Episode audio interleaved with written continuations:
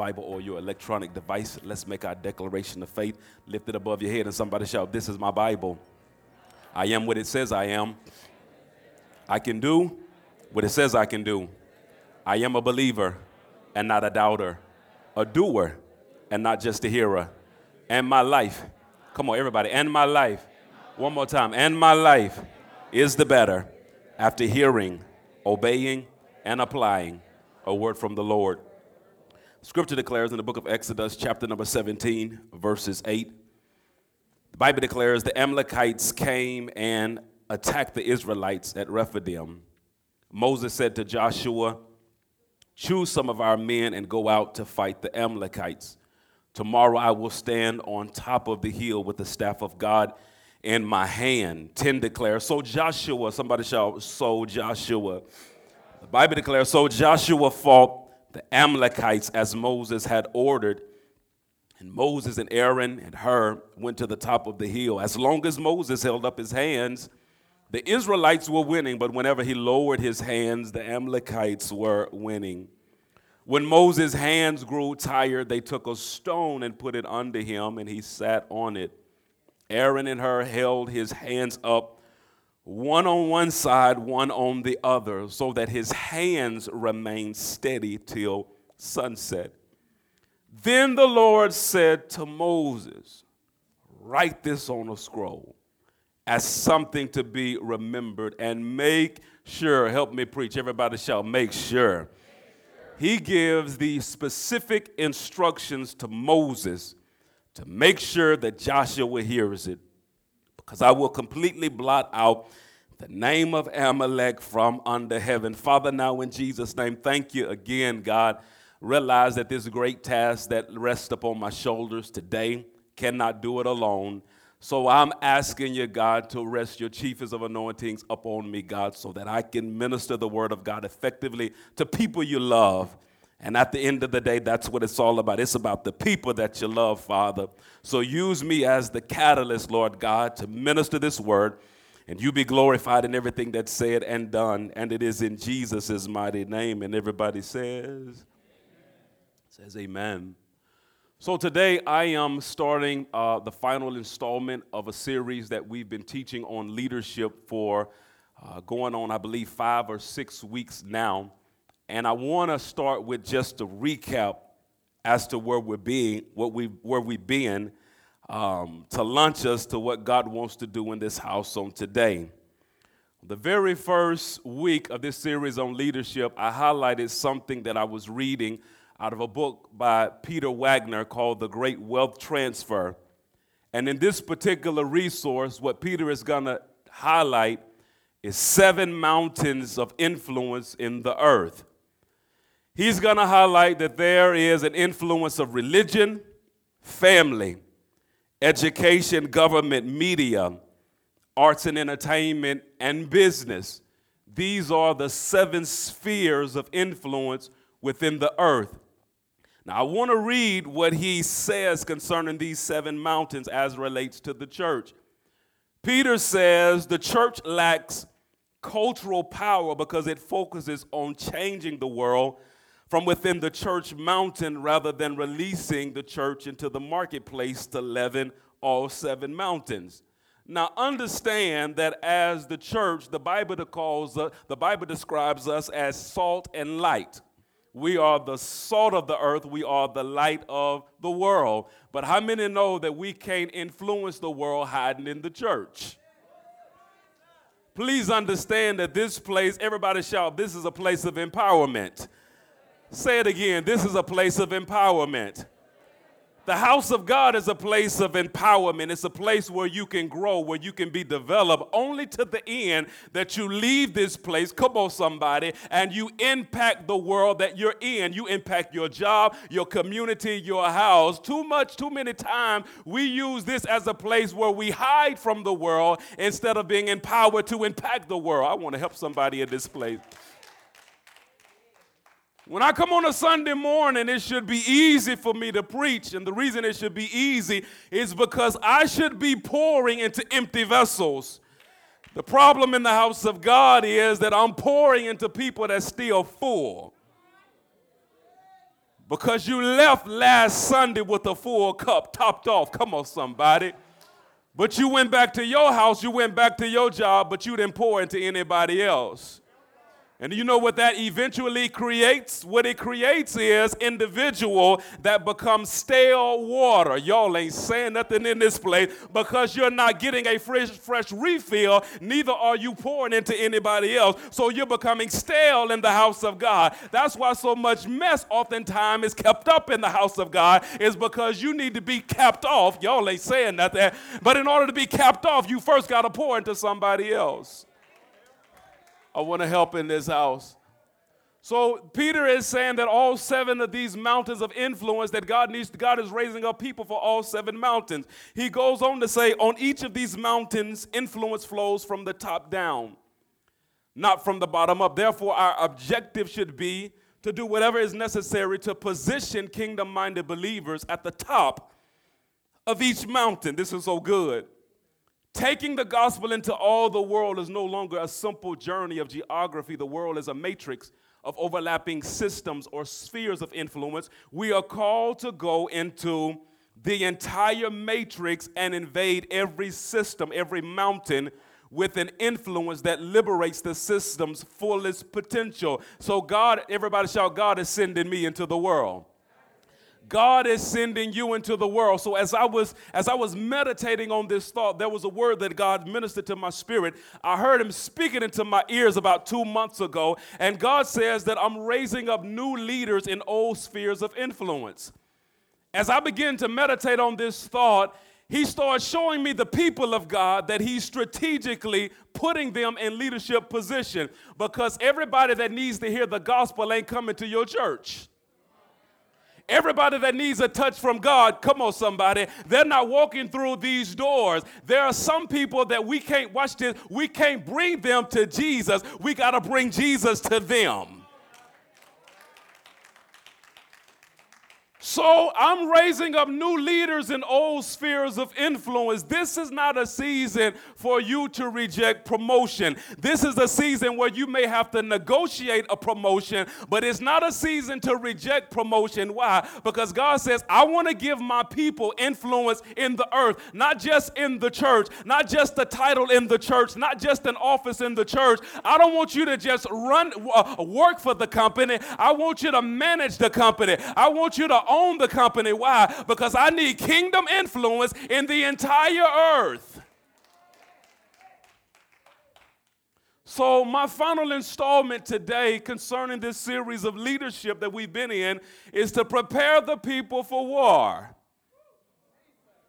Because how many know that the devil is not going to sit back and let you just receive a promotion? You are a threat to him because he sees what's on the inside of you. He knows what God has placed on the inside of you. And watch this whenever God, whenever God exalts someone to a leadership position, whenever God calls somebody, whenever he gives somebody, watch this, they literally become an answer to a problem that already exists. Let me say it plainly. When God anoints you to lead, when God gives you, he's calling you as a solution that the, of confusion that the devil has started. So if you are a solution to a problem that the devil created, the devil is going to do everything that he can to prevent you from fulfilling your ministry and being all that God desires for you to be. But somebody shout, The devil is a liar. So, my assignment today, this final installment, is to prepare people for war. I know, I know, I know. That's not what you want me to teach today. That ain't what you want me to talk about today because you want me to say that everything is going to be well, that God is going to cause peace amongst your enemies, and the devil is going to stop fighting you for a season. But I'm, I got good news and bad news. The bad news is the devil is not going to stop because he sees you as a threat. The good news is, is God is getting ready to anoint you and give you the equipment that you need to overcome the enemy in every area of your life. Can somebody scream yes? So the great apostle pins this thought in the book of Ephesians, chapter number 6, verses 12. He says, For our struggle is not against flesh and blood. So it's not people that we're fighting. And as long as you're fighting folk, you will never be able to strategically overcome the devil.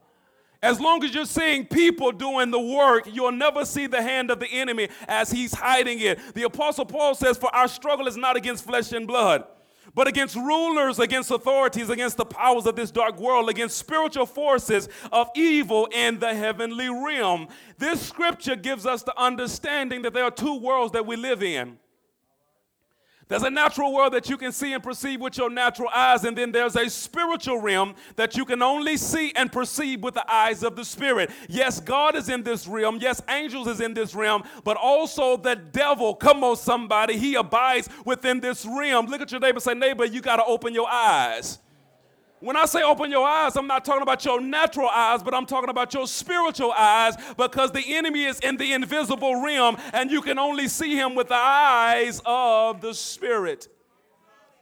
So apostle, the apostle Paul says that this fight that we have, it's not a natural fight. It's not your, your mama might be fighting you, but your mama not your fight. Your wife, your husband, your cousin, them, and them might be fighting you, but and them really, uh, they're not your fight. We wrestle not against flesh and blood, but against principalities, powers, rulers of the darkness of this age. So, what the Apostle Paul is going to do, he's going to spend the next five verses, verses 13 through 17, preparing the people for warfare. He's going to tell them the equipment that they must put on on a daily basis. He's going to tell them that they feet, their feet should be shod with the preparation of the gospel of peace, that they should wear the, the, the, helmet of salvation, the sword of the Spirit, the, the shield of faith, whereby they'll be able to quench all the fiery darts of the wicked woman, he, the, uh, the, the wicked woman, the wicked one. He's going to tell them to dress themselves. But I saw something in this text for the first time. I don't know why.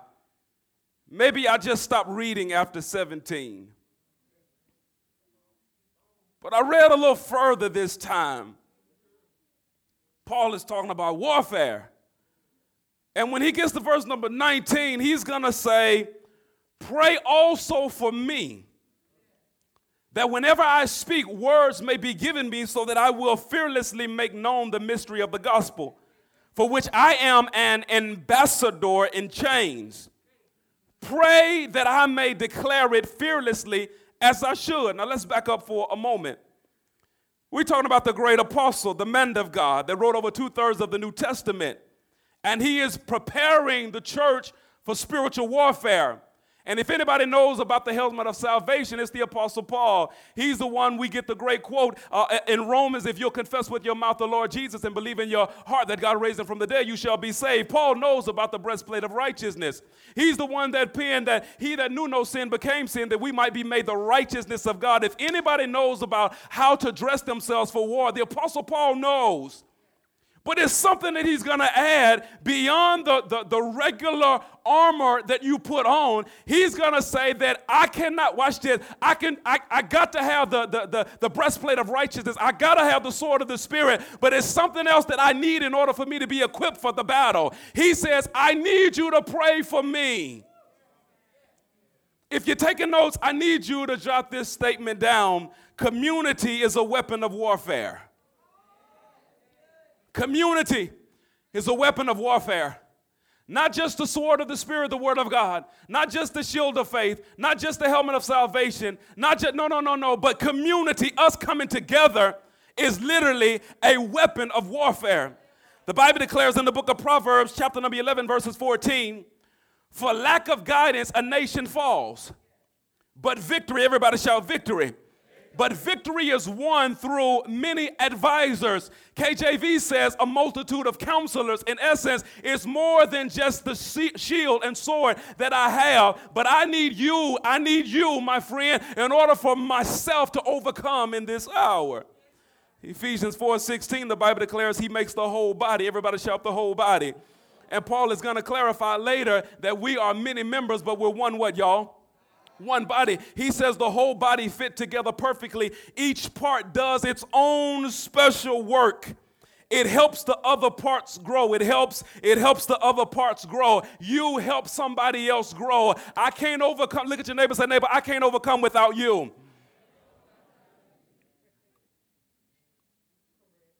So community finish this statement out is a weapon of warfare because isolation is a tactic of the enemy. The strategy of the devil is to get you by yourself. The Bible calls the devil a roaring lion. And what when a lion, for those of you all like me who like to watch nature channel, channels, what does who does the devil go after? Doesn't go after the pack. He doesn't go after the fastest. He doesn't go after the strongest. He chooses the one that's isolated all by himself. And that's where he, isolation is a tactic of the enemy. So if that's true, community is a weapon of warfare. And our foundational text on today isolation has been Moses' strategy since he began. When he first, in his own flesh, when he first tried to deliver his own people, he did it by himself. He smote an Egyptian and hid his body. It must have been so brutal when he tried to correct his brothers. They were like, hold on now, what you gonna do me? Kill me like you killed him? Come on. Isolation was his strategy. He was on the backside of the desert, on the backside of the mountain by himself when God spoke to him through a burning bush by himself. God speaks to him and he says, I want you to confront Pharaoh. And he says, But I can't do it. My, my speech is not what it needs to be. He says, Take Aaron along with you. But when you read throughout the text, you don't see Aaron talking a whole lot. You see Moses. His strategy was isolation. When he got ready to call the plagues, he held the staff up himself. When he split the Red Sea hither and thither, God told him to hold out the rod. Isolation was his strategy. But there came a point in Moses' life that if you're going to be successful from here on out as a leader, you cannot do it alone. Now, there is a pastoral slant in what I'm saying today, but I need you all to hear my voice because not only is God calling me to a higher level of leadership, I'm telling you today that He's calling you as well to a higher level of leadership. There is a greater sphere of influence that God has for you in the earth, and I'm telling you today that you cannot do it by yourself. Can somebody say amen to that?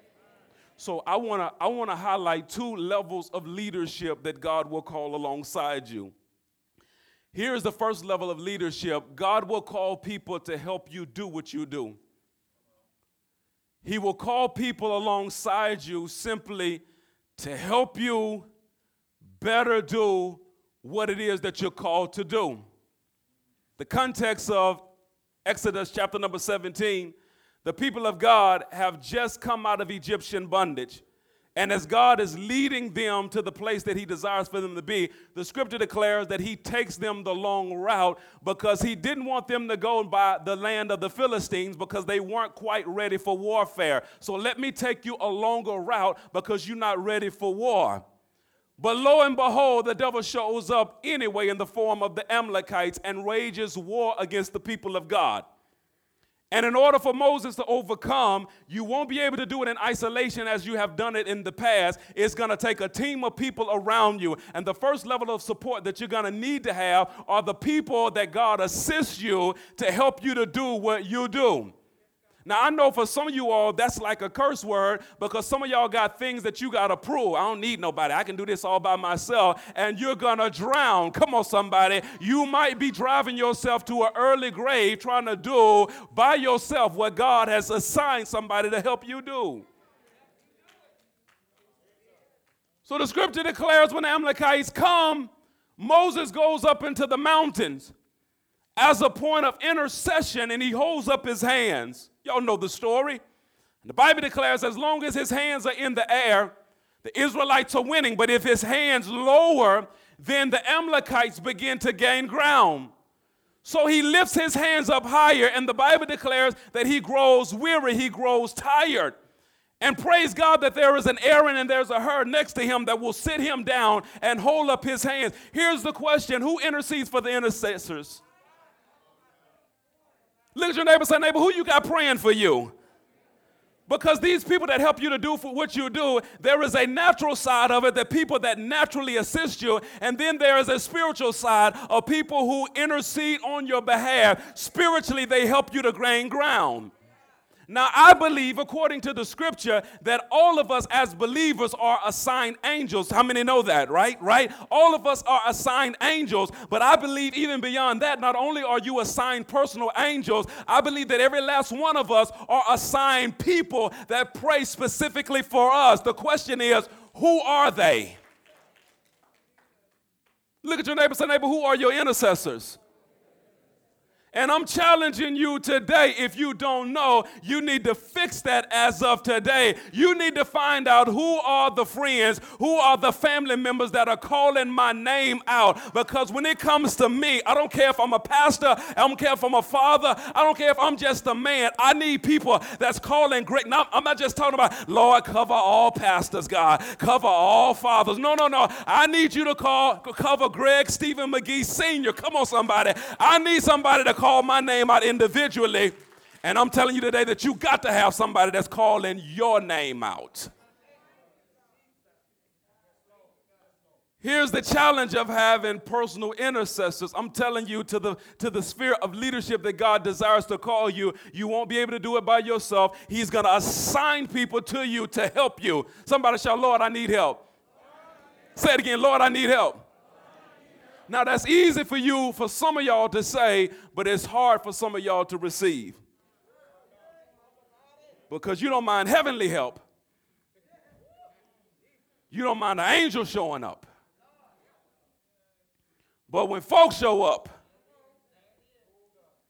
you know the old story, the old story of the, the, the father that was, the, the, the guy that was drowning, his, his boat was sinking and, and, and a guy came by with a canoe and says, Hey, I can, I can help you, I can help you. And he says, The guy says, No, no, you, you go ahead. God's to help me. God's to send, God's to help me. And, and then the canoe goes, and then a guy with a boat comes, and he, he said, Hey, hey, hey, here, here's, a, here's a life raft. Get, grab the life raft. And, and he said, No, no, no, you go ahead. You go ahead. I got, I got it, I got it, I got it. He goes on. Then somebody else comes by with a bigger boat, and he says, Hey, hey, I'm here. I can help. I can help. And, and the guy says, No, no, you go ahead on. And then the guy winds up drowning and dying. You know the story. He gets to heaven and he says, God, I thought you was going to help me. And God says, I sent three people.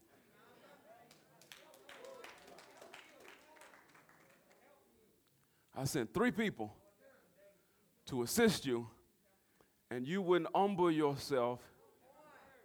See, see, see, there's both vertical and horizontal, horizontal humility. Vertical hu- humility is towards God but it also requires horizontal humility towards individuals. So there are times when you have to show people the areas of your struggles. You have to show them the area because uh, my, my, my, personal intercessors, they just don't see the strength of Pastor McGee. They hear the weaknesses of Pastor McGee because I need you guys covering this area specifically. And Moses, if we don't know that victory is in your hands being up, and you're not honest enough to say that I'm tired and my tiredness is gonna cause somebody else to lose. If you're not if you're not humble enough to confess that, then everything is gonna be lost because you won't humble yourself and admit. Somebody shout it again, Lord, I need help. So Aaron and Hur sits the man of God down and holds his hands up. And I'm telling you, for all of you, this is not just a pastoral message, it is a leadership message for whatever sphere of influence that God has called you to. There are people that he would place alongside you to help hold up your hands. But there's a greater thought in this particular text.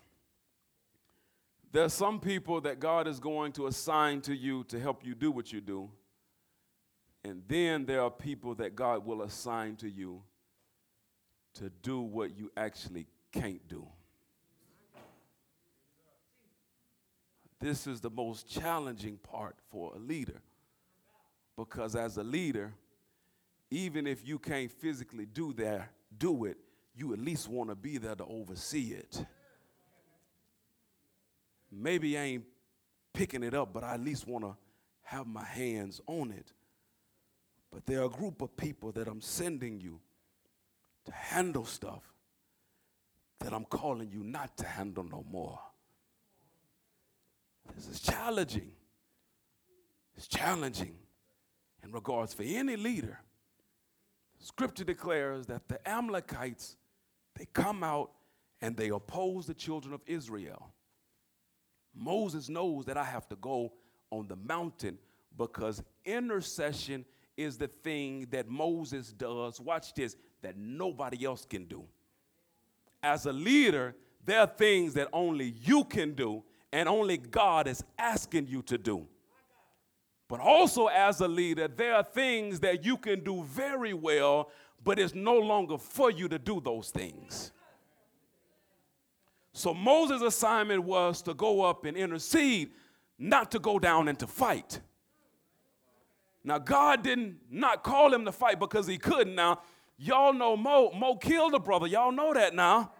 Hid his body in the sand. Moses could he could fight, y'all. Grew up as the son of Pharaoh. These had to be warriors so Moses could fight but for what I need you to do in this season is not fight on the battlefield. I need you in the top, in the mountain, interceding because the battle has to be won in the spiritual realm first before it can manifest in the natural realm.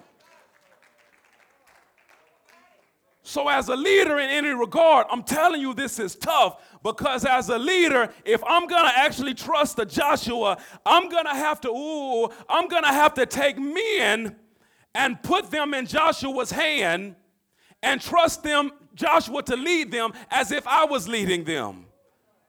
Exodus 17 and 8 declares the Amalekites came and attacked the Israelites at Rephidim. Moses said to Joshua, Choose some of our men and go out to fight the Amalekites because tomorrow I got to stand at the top of the hill. I can't be down there with you. So I need, watch this, not just somebody to help me to do what I do. I actually need people around me that can do what I can't do. This is a challenge. Trusting a Joshua. Let me tell you why the challenge is even greater. Because when we get to verses number 13 and 14, the Bible declares So Joshua overcame the Amalekite army with the sword. And I pause there for a second because that's good. Think that's good. Had my little Joshua out there and he, he worked it out for me. Go, Joe. Appreciate you, Doc. But God says that's not enough. If you're going to have a Joshua by your side, to your right, to your left, it's something that Joshua needs to know. Moses, he needs to know everything that you know. Don't in that, man. We had a we had a situation on yesterday, and one of my deacons came to me and they said, Pastor, why didn't you tell me about the situation so I could have prepared myself for it? Now, I didn't know what, what was going on at that particular time, but I respected his question. But because if I'm going to assign you to a task, then the whole body of knowledge that I have concerning this area, you need to know exactly what I know. And I know it's tough as a leader, again, not just as a pastor, but as a leader in any regard. I know it's tough, and the reason it's tough because the spirit of Absalom is still real. If I really train you and teach you all that I know, will you be the next son? Will you be the next spiritual daughter that stab me in the back and try to overtake my kingdom? I know Absalom is real. But God is dealing with me. Don't punish Joshua because of crazy sons. The Bible declares, verse number 13 So Joshua overcame the Amalekite army with the sword. Then the Lord said to Moses, Write this on a scroll as something to be remembered, and make sure that Joshua hears it. Don't hold back Because there are certain things that Joshua is going to do because you can't do them. And then there are certain things Joshua is going to do because Moses, you won't be here any longer to do them. So I want you to take this entire deal. Don't hold nothing back from Joshua. Give it to him so that he can stand as the man of God. I want him to stand. In this ministry, I have laid my hands on ministers. And in the upcoming months, there are other ministers Everybody shout ministers. Ministers that I'm going to lay my hands upon. And I believe in the laying on of hands.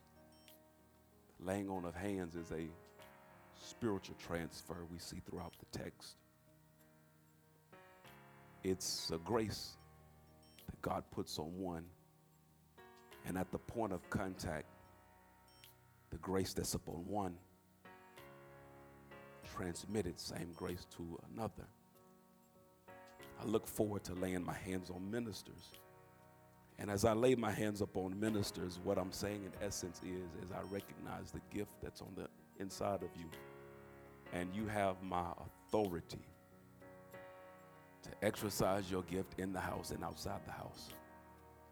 So, as opportunities avail themselves to minister in the house, I'm going to push you and I'm going to endorse you. I'm going to allow you to practice and exercise your gift, not just in the house, but also outside of the house. People are going to call me. Ministry opportunities are going to occur, and I'm going to I'm going to push you. I'm going to say, Go. Pastors called me, and they said, what, what, what's, what's the word on such and such? I'm going to give them a good report because I laid my hands on you I've done that and I'm going to do that in a few months. But today I'm not laying my hands on ministers. Today I'm laying my hands upon elders. Here's the difference. These elders are my Joshuas. I am giving pastoral responsibilities to this group of men and women. Not just to help me to do what I do, but your assignment will be to do the things that I can no longer do. As I continue to lift up my hands in intercession, as I continue to wage war in the Spirit, as I continue to speak, spend time with God, there are things within this church that require a skilled warrior to take care of. And I'm anointing you five as elders in this church